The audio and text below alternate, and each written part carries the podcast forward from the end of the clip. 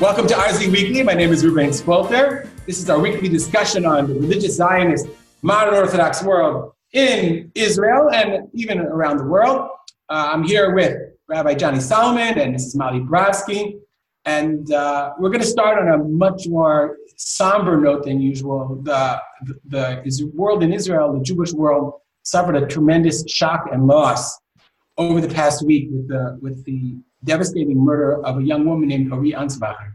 And uh, Molly uh, has a family connection to her. I think one of the things that you realize when you live in Israel, especially, is basically everyone has a family connection to everyone because my daughter went to school with her daughter, or someone knows someone in Ezra who went to school with someone. And so uh, we'd like Molly to share with us some thoughts that she has um, about this tremendous, devastating uh, tragedy. Molly.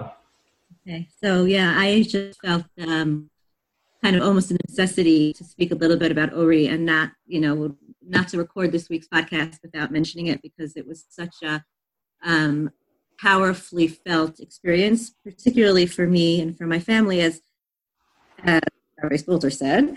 Um, Ori was a classmate of my daughter's um, in Rosh Tzurim High School and a good friend of hers. So we felt this very, very closely. I've watched my daughter kind of have to deal with this trauma. Um, and I've watched her friends have to deal with this trauma. And obviously, for me as a mother, and as we said, um, just as a member of the Jewish people in Eretz Israel and out of Eretz Israel, it's been a very, very difficult week. So I just wanted to share some of my thoughts about Ori um, and about my reflections during the week.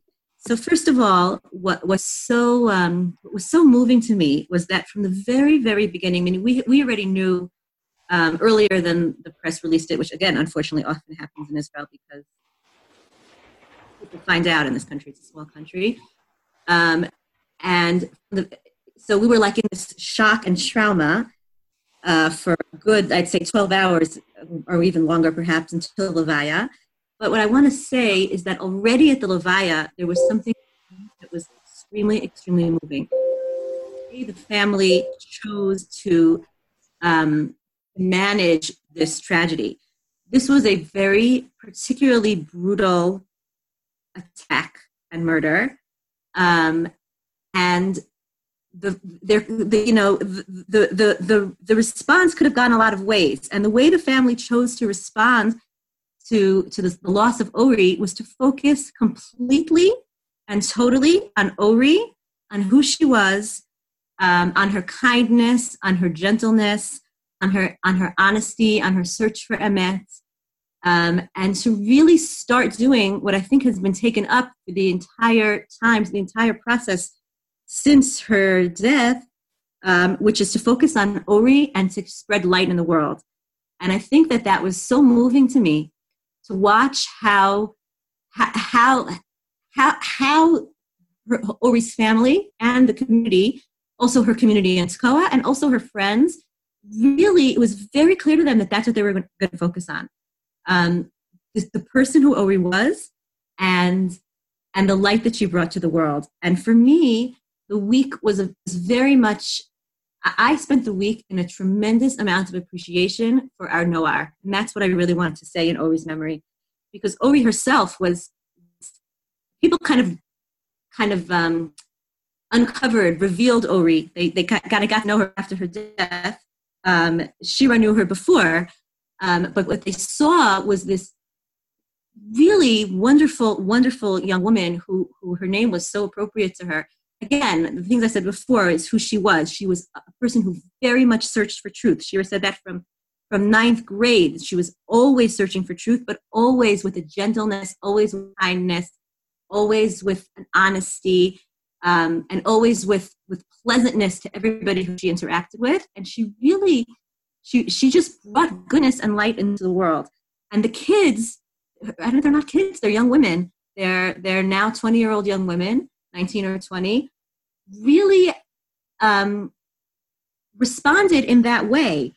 Um, I was so impressed with their almost instinctive knowledge of how to appropriately remember Ori.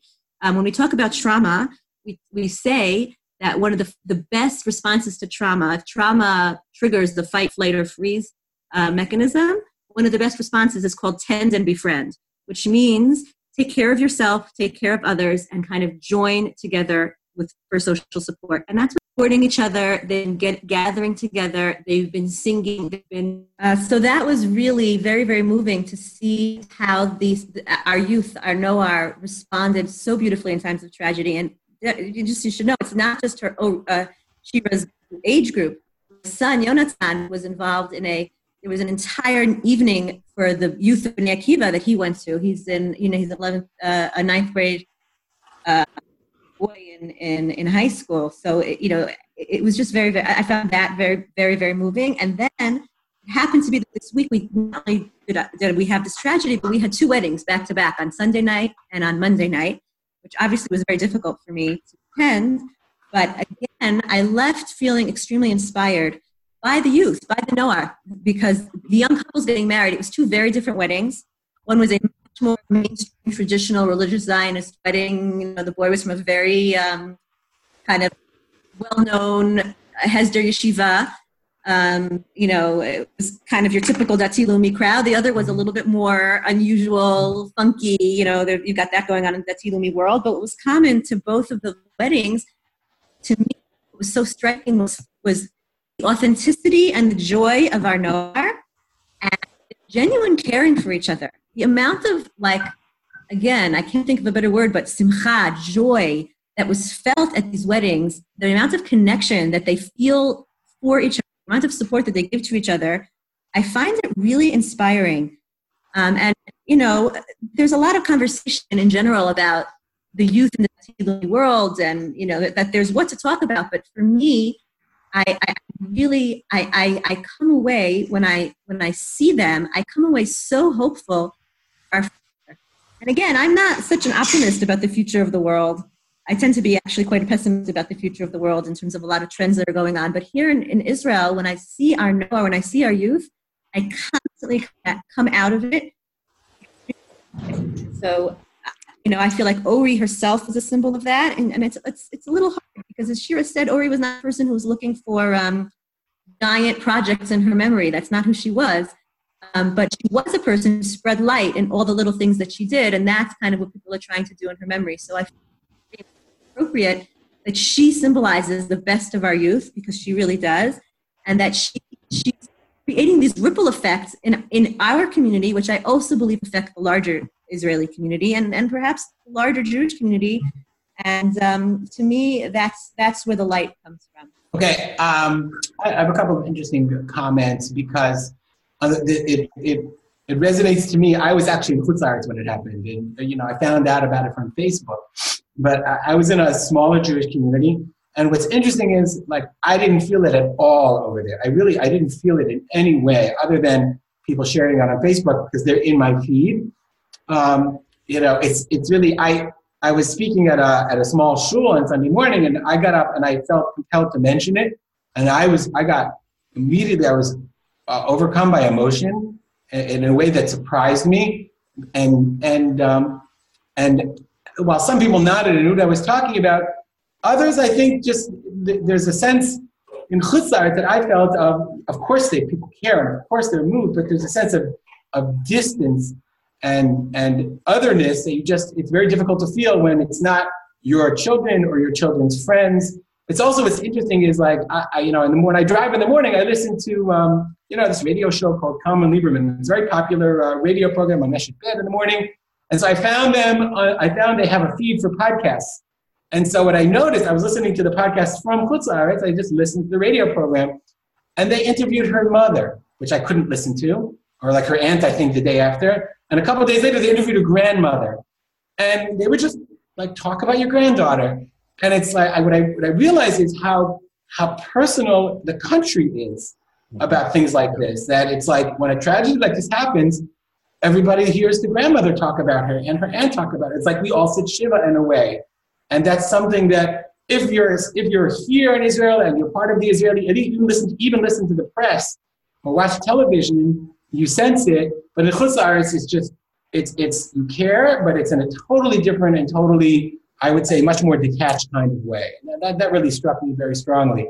The other thing that I that I that also what you talked about that you know it's it's really so true that our children are so much more exposed to these things. Here, it happened to have been uh, to a friend of theirs, and it does happen tragically and you know proportionately to, to so many young people. But they're not sheltered in that way, and uh, you know I think people in Chutzlar sort of recoil in that, that our children are exposed to these things at such a young age, whereas we, on the other hand, feel like they're engaged and they understand the realities, and uh, it, it's something that I, I think there's. A, I just feel that there's a disconnect. You know, but all three of us are in Eretz Israel. We're, we're here in Israel, but I, it's something that I sense strongly. And you know, and the people that are listening in Chutzlar, I'd be curious to know if they if they feel that disconnect or no, they really felt it in the way that we did. You know, in such a strong way. Johnny. I, I, when you were speaking, I could only think of the word unfiltered. You know that the way stories such as these, these tragic, painful stories are covered, they're unfiltered. They're unfiltered both uh, at times in terms of some of the details that are revealed by the press, which uh, itself was somewhat problematic in this particular instance. But in terms of the mourning too, that you're right, there is a sense that the country sits in mourning, sits shiva with the family. And the more we know of, of this young girl, the more we know of her life, which tragically we, we didn't know until now, and it took a tragedy to know. We want to have uh, that sense of proximity of emotions because we feel a sense of proximity of emotions. So, uh, youth for sure, uh, but also the entire country, they have this uh, uh uncurated, unedited uh, response to uncurated, unedited tragedy. Whereas often in other countries, even within the Jewish community, people try and filter information. They try and tidy it up. They try and edit it. They try and make it a little bit more palatable. Uh, here, it's often unpalatable. It's raw. It's painful. That makes it all the more real. Yeah, I would just add one more thing um, about uh, you know Israeli society, and certainly the the um, you know Dati Leumi, the religious national society which is that they're trained from a very young, young age. They see themselves as part of community and they have this expectation of giving and serving to the community. They all know that they're going to be doing either military service or community service. And there's a very strong sense of collective responsibility. And I think that that's also a piece of this. I agree with everything you're saying, but I would add that I, think that's also part of what I, I, I, I respond to so positively in our youth um, is is that sense that they have that that that I think is part of what helps them kind of it matures them the same way you know this exposure to tragedy matures them, but it, it also has a very um, I think, positive effect on their on their character and their development.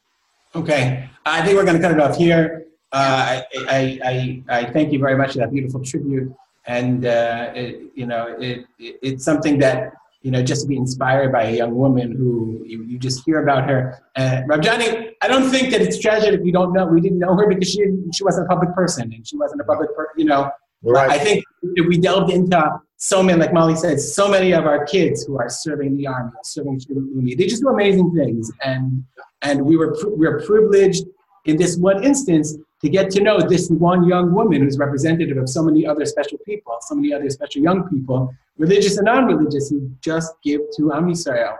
And uh, that should be a, a, blessing and a, and a, and uh, and a cherished way of, of remembering her. Just that she brought that out in so many people as well. All right, we're gonna we're gonna uh, do a do a, a, quick turn to, into a religious Zionist uh, issue or an issue here in Israel.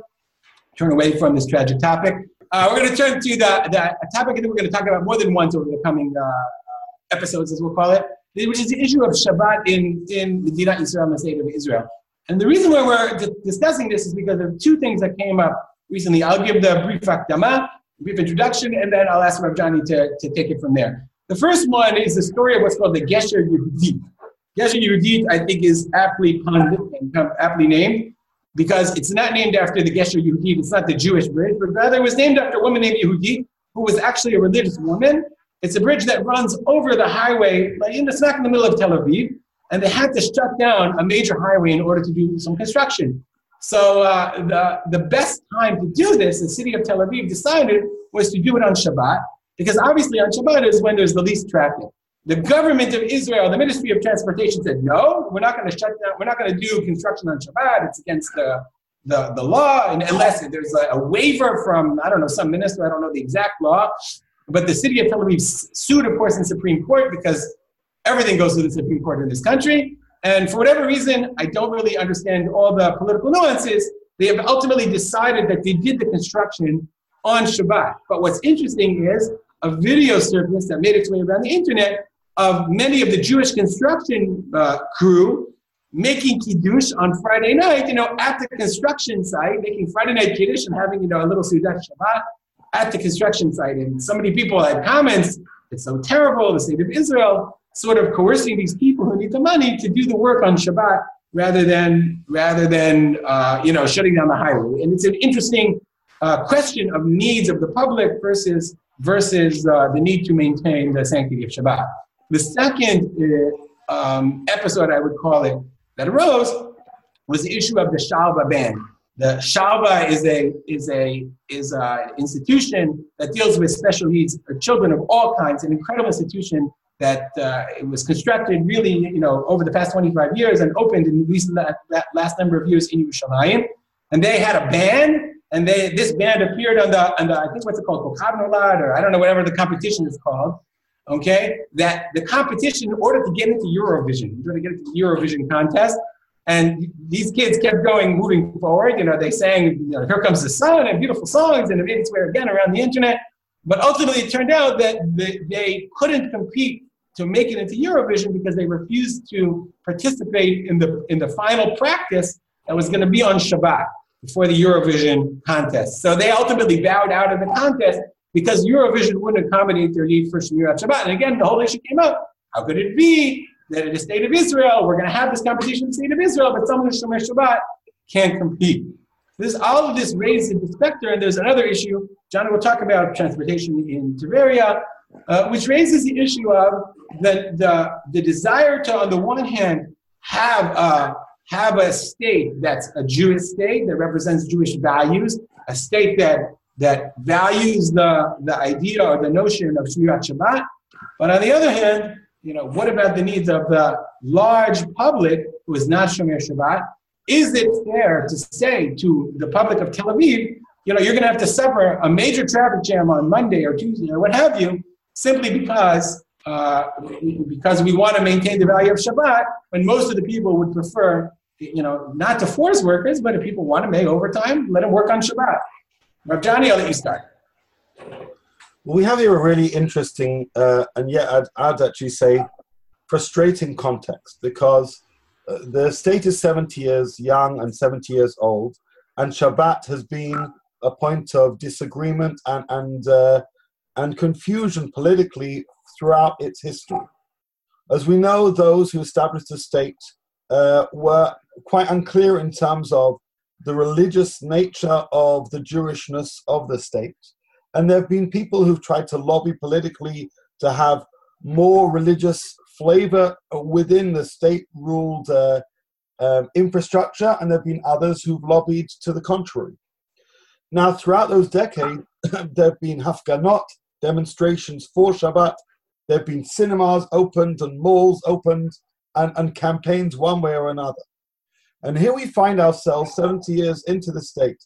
And we have, and, I, I would agree, uh, so I would argue, a, uh, a significant change in precedent, where in Tiberia and, and a recently appointed mayor called Ron Kobi has enabled transportation under his um, jurisdiction to run in the holy city of Tiberias, and where the Labour Party are trying to enable, if not fund, public transportation in a variety of cities across the country. Now, previously, there were lobby groups who, have wished and who have enabled private buses running in particular cities. But in Tiberia, where the, where the mayor is involved, and other cities where political parties are involved, I think we're seeing a shift in the status quo. And the question is what to do. Now, of course, uh, the claim is hadata, any people who try and oppose these types of moves are trying to force religion onto their country. Obviously, there are those who wish to force a more secular flavor onto the country at the very least. Services enable uh, those many Jews who unfortunately aren't Shabbat observant to be able to travel with comfort in the way they do six other days of the year, of the week, sorry. And nonetheless, the way I see it is that a lot of mistakes have been done in previous decades. How we've handled Shabbat and how Shabbat has been addressed in so many other battles has led to a bitterness. And that bitterness has meant that people like uh, the mayor in Tiberia and people like the leaders of, of the Labour Party have now come to a, a realization that now is a time in the months leading up to the election to push that line and to change that status quo. And as a religious Zionist Jew, while I'm very cognizant of the need for services, I'm also cognizant of the value and beauty of Shabbat. And to lose Shabbat in the public square is to lose so much of what makes Israel special. So I'm saddened by these changes. Uh, nonetheless, I recognize that we need to find alternatives.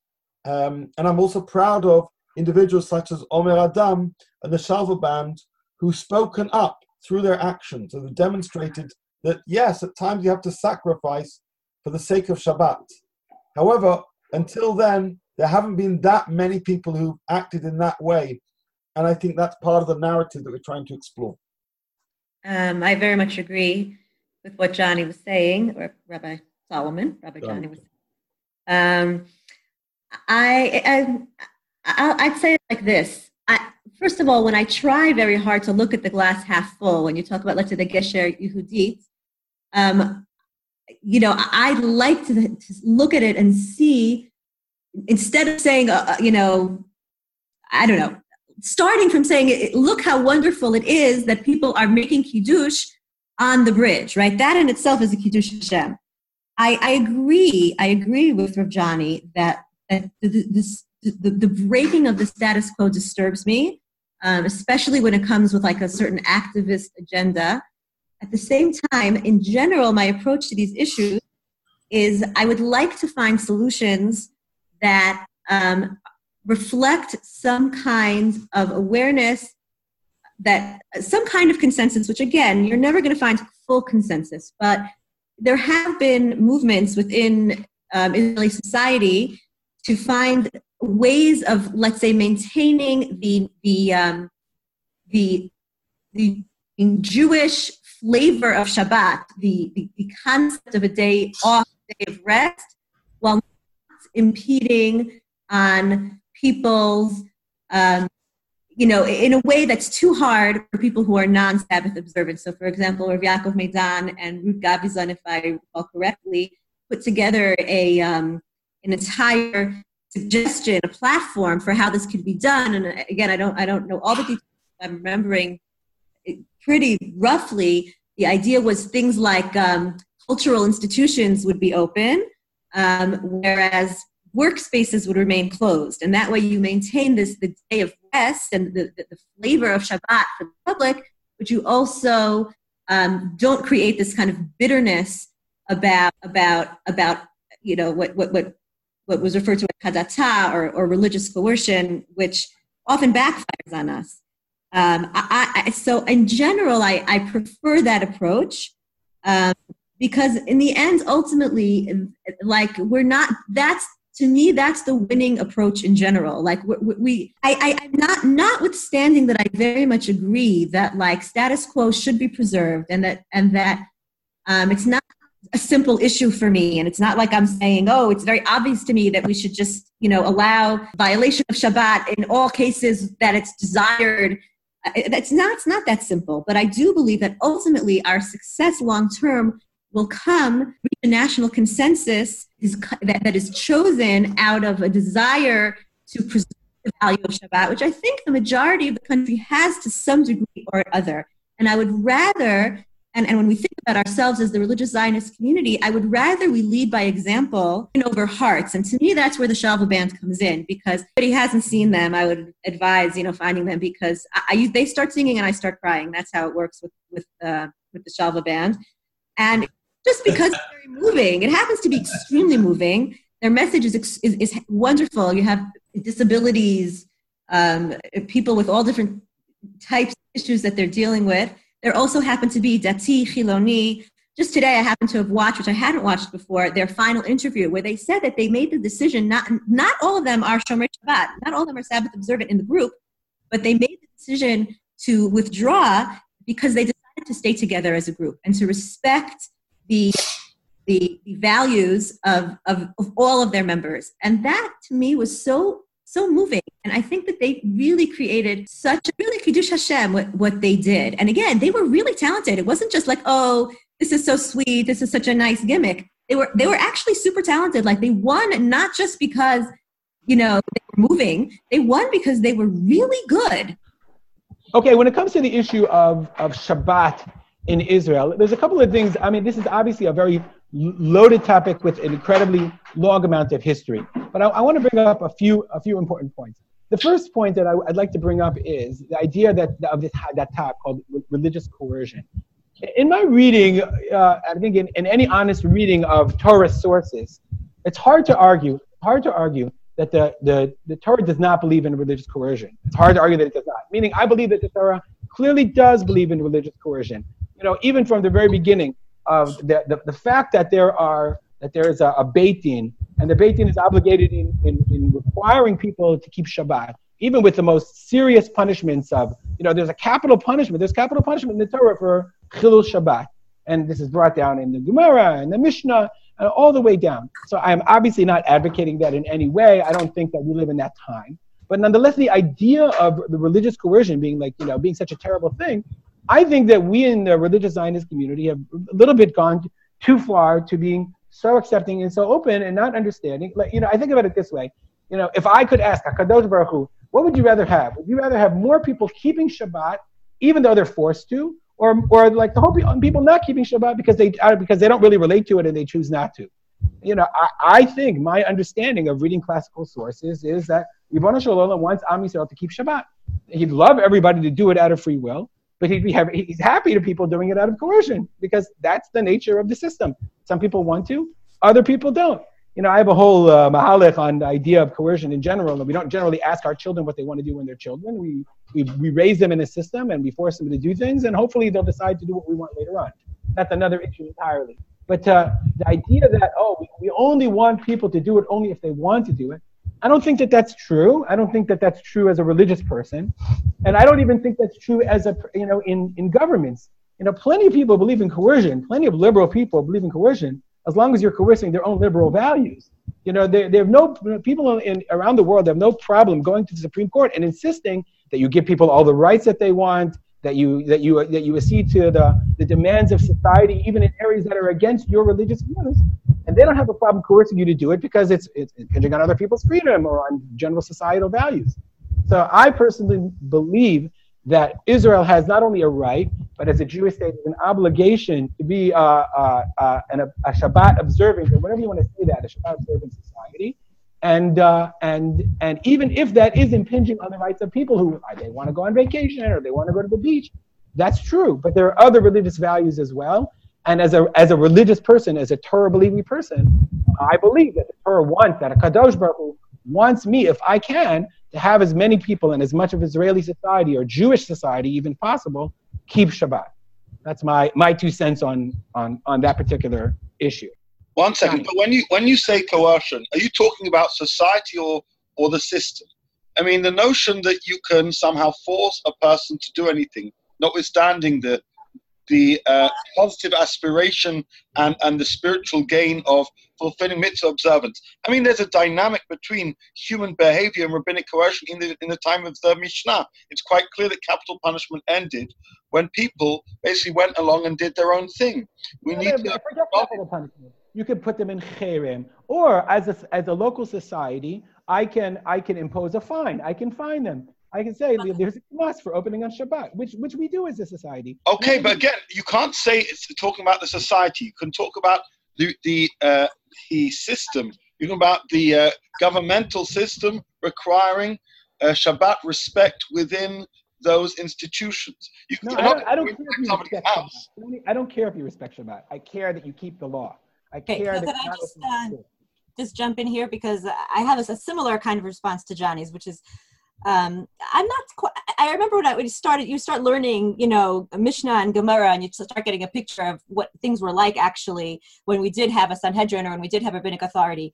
And it's very clear that not everybody, that's the, why you have this, this, you know, dichotomy between Chaverim and Amei Haaretz. You're creating, um, Ruby, a very um, black and white picture where everybody is, is, you know, keeping mitzvot or nobody's keeping mitzvot and we're and like we want everybody to keep mitzvot so we're going to force them to that does not seem to be me to be the model that even when we were here you know living under some type of rabbinic authority to some degree that doesn't seem to be what was happening what Wait, did wait, seem wait, to one be second, happening One second. That it's true. I'm not. I, there are two things you were, were asking. I didn't say whether they did it or not. I asked no you oh, what I'm the idea, saying what the Right. ideal would be. right so what i'm saying is there's a real I, I just want to ask a very simple question. What if Wait, your wait. neighbor, your neighbor in Alon Shvut decided, I no longer want to be Shomer Shabbat, but not not only so, I want the gate to be open so I can drive, and I also and I also want to mow my lawn and blast my music. And who are you to tell me what to do? okay so second so what i want to say is that i think the people in Alon Shvut will be up in arms, one and second. either they would, yeah. okay so I, I think like we have to go step by step. First of all again i think you're creating too black and white a picture. And you're right that we can't be clear about whether what chazal were doing was prescriptive prescriptive or descriptive but i remember that for me it was kind of an aha moment when i recognized that what chazal were doing was recognizing the reality of human nature. And i said to myself i wonder if the truth is and you know maybe this is maybe ruby you th- this is you know like a heresy. But the truth is that it's we can't expect the entire nation to be a hundred percent um you know with the rabbinic establishment. They're not all going to be prushim let's say right? So what we want is the majority of the country to affiliate and to respect the religious establishment and to believe that when we engage in religious practice those are our authorities and that I, on a spectrum of religious affiliation and identification, people fall somewhere along that spectrum, and maybe that's the best that we can strive for. And again, we're not going to win by coercing through law. We're going to what we're going to do is be wait, wait, be very clear about our laws and and quote unquote uh, win you win in over- There's no winning or losing. There's a, there's Okay. it, it, it's No, society but there is winning or I think there is winning or losing because I, I I remember exactly this machloka between my Haredi cousin and my uncle. And my Haredi cousin and my uncle said, "How can you throw rocks on Shabbos? Don't you realize that you're, um, you know, just turning people off and you're creating a, a national disaster in this country?" And my Haredi cousin said, "I follow Kadosh Baruch Hu. Kadosh Baruch Hu tells me there shouldn't be Chilul Shabbos. The shikulim of like what that means in terms of societal realities, that's not my cheshbon. My cheshbon between me and Kadosh Baruch Hu. He told me I'm supposed to enforce Shabbos laws. And that's basically what you're saying. And I remember at the time thinking like, that's not what I don't agree. I don't think that. Well, I, I, I, I, I, that I would say I'm a little surprised that you would conflate what I'm saying, i.e., using the power of the state to enforce Shabbat with me throwing rocks at Haredim on Shabbat. obviously, I'm just saying No, the idea that's exactly the difference between. That's exactly the difference. The difference is Okay. I am the mayor of Yad Binyamin, and my residents want Shmirat Shabbat, and therefore, but I'm going to do what the most residents want. Plus, Hakadosh Baruch Hu wants Shmirat Shabbat, so we're going to close the gate. Okay, if but I was- I was the mayor of Yerushalayim, maybe it's my job to to. I believe that what you need really to do what you're doing, you need consensus. I don't know what the consensus has to be. Does it have to be 51% of the, of the community? Does it have to be 60%?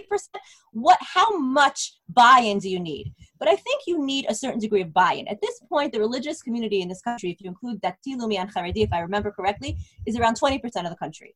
So now add Masorati, right? So you're gonna, you're, so, but like, I, I don't think that's enough to say that we have the buy-in to now kind of um, we have a certain amount of buy-in and i think that there's consensus around certain things and i think there are certain laws and certain rules and certain unwritten laws and rules that are part of our national religious character and i think that's really important.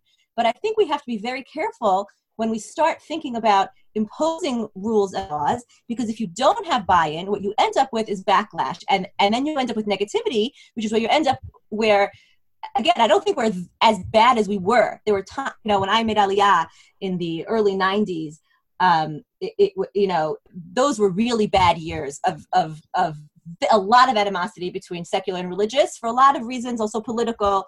The, um, I'd say the very, very anti is shrinking, even though there's still a strong proportion. And, I think there's like a lot of neutral. I think there's a lot of positive, and I think the spectrum is actually shifting in our in favor of my beliefs.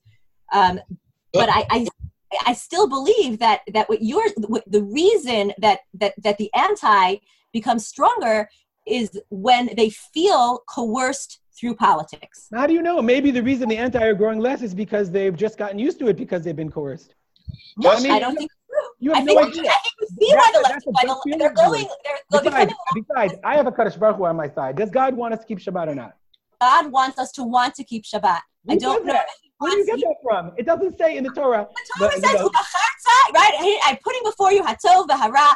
Choose the right way. It doesn't Wait, say the Torah says, the Torah says Zachor Yom HaShabbat, Shamor et Yom HaShabbat. It does not say Zachor Yom HaShabbat miratzon mi'ava. It doesn't Because say. Well, you know I'd like- I'd like to You know, I could interject here. a whole shir on Yachas One Misha, second. Yachas second. Mitzvah, right? You've got so many different approaches. So it's I'd like- you know, it's pretty black and white, and I don't think it's quite as black and white. Especially, I'm sorry, John. I'm just finished one more sentence. Sure. Especially with the complexity of our of the reality um, that was created in the state of Israel. Again, like like it's really complicated. It, to to just go back to like the Torah says X is way too reductionist. All right, I- sorry. I, I, I think I, Go ahead, One Johnny. I, ju- I just want to respond and say I think we framed this slightly wrong because what we're using religious institutions and religious rules and religious laws. What we have here is at least the way we're portraying it a battle of values between freedom and religion. But that's not the case. Medina Israel is a Jewish state, and everybody was proud of living in Medina Israel, recognizing recognizes there is a Jewish quality to it. Now, the question really is how Jewish is Shabbat, or shall we say it differently? While I may view Shabbat as a religious entity, is there a Jewish quality of Shabbat which may not be exclusively religious and yet which should be supported and encouraged, if not enforced by the state? Now, we know that the numbers of, of uh, Jews in Israel who observe Pesach is pretty high. How come there is a decline in the number of people who wish to observe Shabbat. There are a whole bunch of reasons. But I think that what we've done is we've overly religiousified, if you could call it that, Shabbat. And yet there's a certain Jewish quality of Shabbat which has been lost, or perhaps a temptation of not observing aspects of Shabbat is too great for too many people. And those who perhaps 30, 40 years ago would have done a lot more in terms of their kavod Shabbat are now doing less.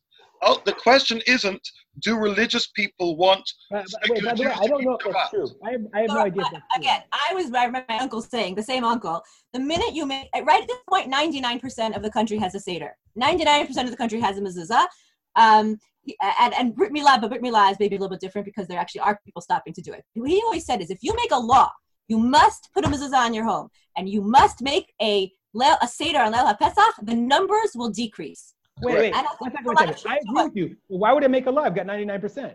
But on the other hand, if I made a, if I removed the Shabbat law and I said anybody could open, you think that more people would close on Shabbat or open on Shabbat?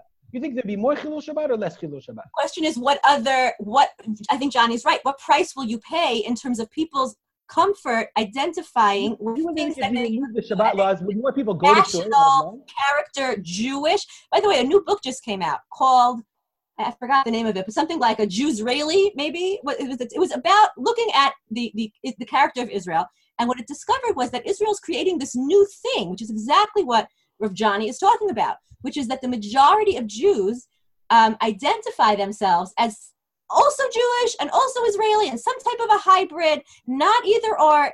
And it has to do exactly with I think what, what Johnny said very, very well, which is that they're not, they, they're, I'm not saying that religion isn't mixed in, but it's about the national identification, the Jewish character, rather than the classical religious Orthodox, um, you know, how we, what we would think of as, let's say, halacha.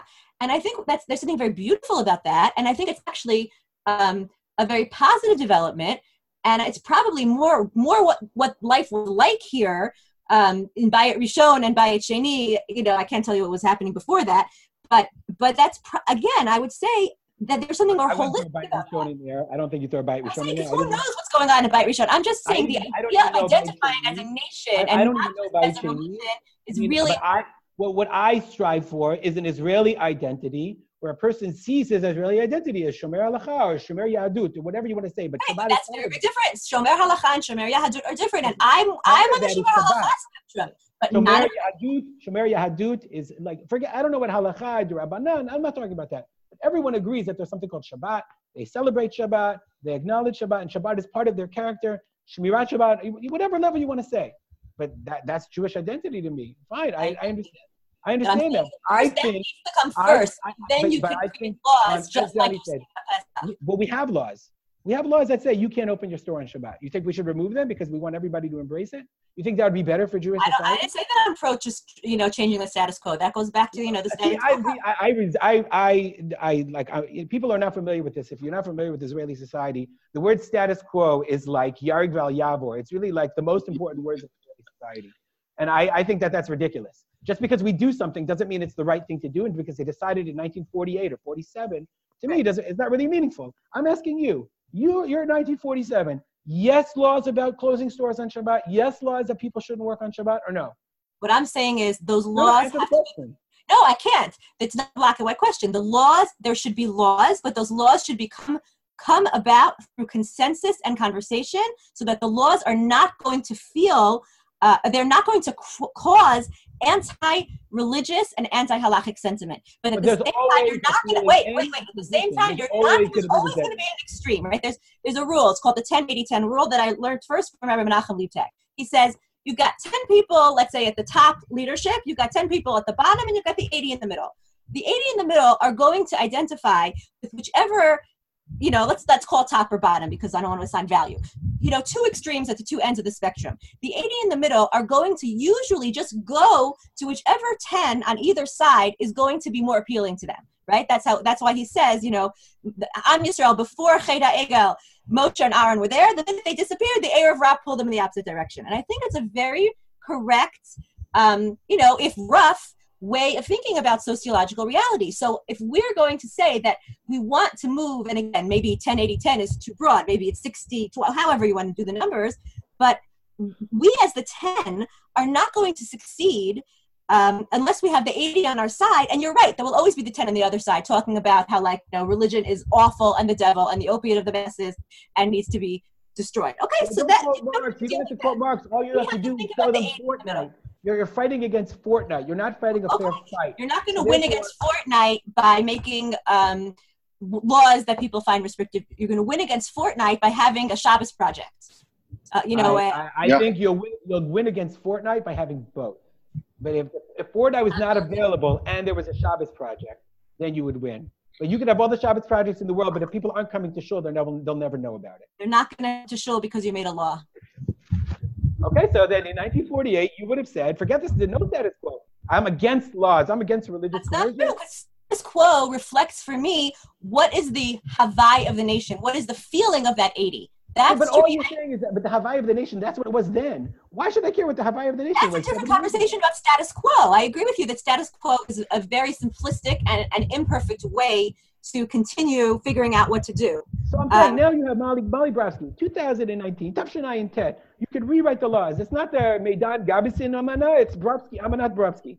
So I will do it the same way that that Gavison and and and Rav Beitan did it. I will What, you think you deeply would reach research. You think you would reach consensus? The reason why Medan Again, I is something that only us geeks have heard about is because Correct. everybody like immediately ripped it to shreds. I know that's very sad to me. That's very sad to me. But I but that for me that's what I would be going for. I by the way, I do it's not like I don't have an inkling of sympathy in my heart that says like, you know, like you know, don't be the friar. You don't be like don't, you know, be the one who makes the laws because that's what's ha- that's how that's what's going to make things happen. It's not that I'm not insensitive or unsympathetic to the things that you're saying. I'm just saying that my stronger intuition is that uh, to build a, a healthy and successful society, we should put most of our energies on being that 10 that's going to pull the 80 to want. So I just would like to go back to my last question I asked you. Your neighbor in Alon Shvut decides that they no longer want to be Shomer Shabbat and they're mowing the lawn there, what have you. What's your response? Is your Okay, so here's my "Oh, answer.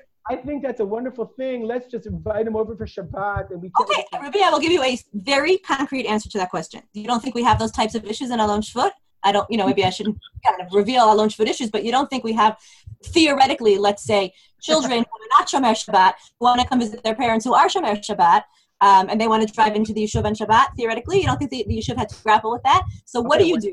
Wait, so what's the answer? You, you what you do is you find a consensus that is imperfect but works well enough for everybody. Let's say, like theoretically, um, you park outside the gate and you walk into the yishuv, and therefore you are respecting the nash, the general character of the yishuv, which has decided as a consensus that they would like to remain religious.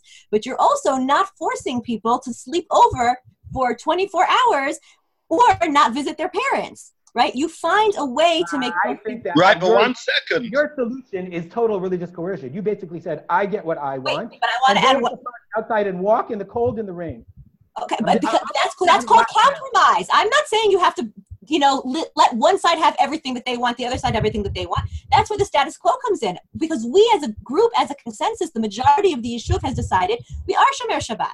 The people you who believe decided that you impose- otherwise, You believe in imposing your will on the minority. As Well, you understand Well, you could argue the same, the once opposite with the state. has decided that's what they want. That's what I'm trying to say. Alon Shvut has a homogeneous community that has decided we would like to preserve at the consensus our character. And therefore, the minority of you who do not want to preserve our character, we are going to, you know, not coerce you completely, but we are going to impose certain restrictions on you because you have to respect our um, religious beliefs as well. So I, I, I'm glad I made my point. I feel I made my point pretty well. Johnny, I feel like we, we haven't given you a chance to say anything. Yeah, Johnny, you have to give you a right. Listen, And then I ultimately, you know, using that logic, ultimately, then the state uh, wins, or, or shall we say, then the secular majority of the state wins. You know, status quo isn't just about numbers. Status quo is about values. The foundation of this country uh, is a set of values uh, rested on the heritage of a people. And though some people perhaps don't necessarily appreciate those values, and some people have been turned off by those values, the question is who is the advocate for those values in a country whose population is rapidly changing? What we lack isn't necessarily laws and isn't necessarily majority, because if it's to, to majority, then Shabbat is going to be slipping further and further out of public space. It's role models. You see, places like Alon Shvut may well work because of numbers, but they also work because there are people who you look up to and say, I may not observe Shabbat, but those people who do are people who I value, are people who I respect. What we've lacked uh, as a society, and specifically the religious Zionist world, is sufficient numbers of those when people say, look at that person, they say, I may not be like them, but boy, do I respect them. You know, read the stories of Aryeh Levine, those famous stories about how he walked around those handful of shops that still remained open in Yerushalayim on Shabbat. And through his personality and his inspiration, things rapidly changed.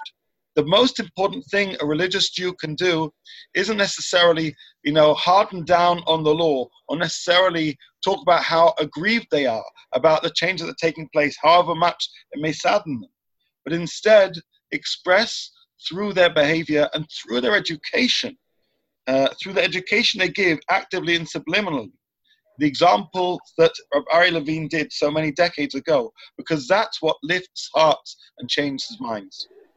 Okay, I would like to make one of point. I, of course, agree that we need to be an example. And I, of course, agree that we, we need to we need to want have people want to do it and to reach out and to create the Shabbat project and all of the wonderful things that, that I agree that, that are that are there. I just feel sometimes as in our community, in our modern Orthodox slash religious Zionist community, our desire to to to uh, you know be loved by everyone, have everyone come to it from a from a, from a position of of yearning and desire, which is obviously ideal. We forget that in addition to the carrot, the Torah also has a stick, and the, there's that it comes that I think both work together. And all of us as parents know this intuitively. You reward and you punish, and without the, the the any sense of coercion at all, I think it's impossible to expect people to come to it. I think that it has to be a combination of both. And I think that if we abandon it entirely, Israel would be just an, an entirely Western society devoid of any Jewish value. Because that, that's the nature of Western society today. And I personally am glad that there's an anchor of Haredim that, that are pushing. And I sometimes resent my leadership for not joining in with them because it reflects some of my values as well. And I think that there's struggle going on in our religious Zionist community precisely about that issue. Said my point.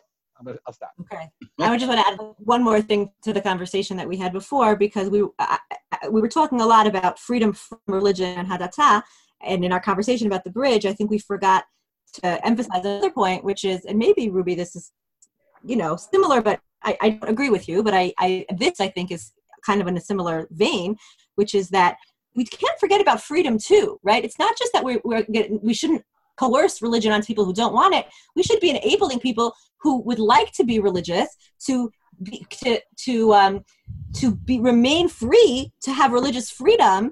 Um, that sometimes gets lost in the conversation because this country there's so much you know hysteria about being forced. So again, Rav Medan had this piece about the, the Gesher, and he said, and again, true or not true, I don't know in terms of the facts, but his point was well taken, which is what about the worker? He, by the way, first of all said, which is probably, which I didn't realize, he said they could have done that work in the middle of the night. They didn't have to do it on Shabbos. And that I thought was a really important point. Oh, I totally agree. I absolutely totally. That's actually an important point to make. And the second point was, what about the worker who doesn't want to work um, and who'd rather be home? But he, he's a, he, he, and as he said, the worker on the bridge probably not from the what he called he called the top, you know, uh, one of Israeli society, making so much money that he can afford to not come in for a day of work. And by forcing him to come in on Shabbat, you're, you're again, you're not forcing him. And I know Ruby that you believe that perhaps they're being paid overtime or whatever it is, but you're creating a socioeconomic reality where you're making it difficult for people to to observe t- their religion the way they want to. And there was actually, in terms of the Eurovision conversation, I'm not sure I agree, but Rabbi Shlomo Brody wrote a piece about this, and he said that he found it an affront to religious liberty that that that, that in a Jewish state there was just an immediate assumption that like originally they were going to have the Eurovision in Jerusalem. They said we can't because we know that Eurovision by definition um, is a violation of Shabbat, so we're going to move to Tel Aviv. And then what ended up happening was that Omar Adam, who was a, who was a well-known star, said, "Well, I can't participate because part of it is violation of Shabbat." And then, as we said, Shabbat can't participate. And he said, "Why can't a religious state say you're coming? We're your host country.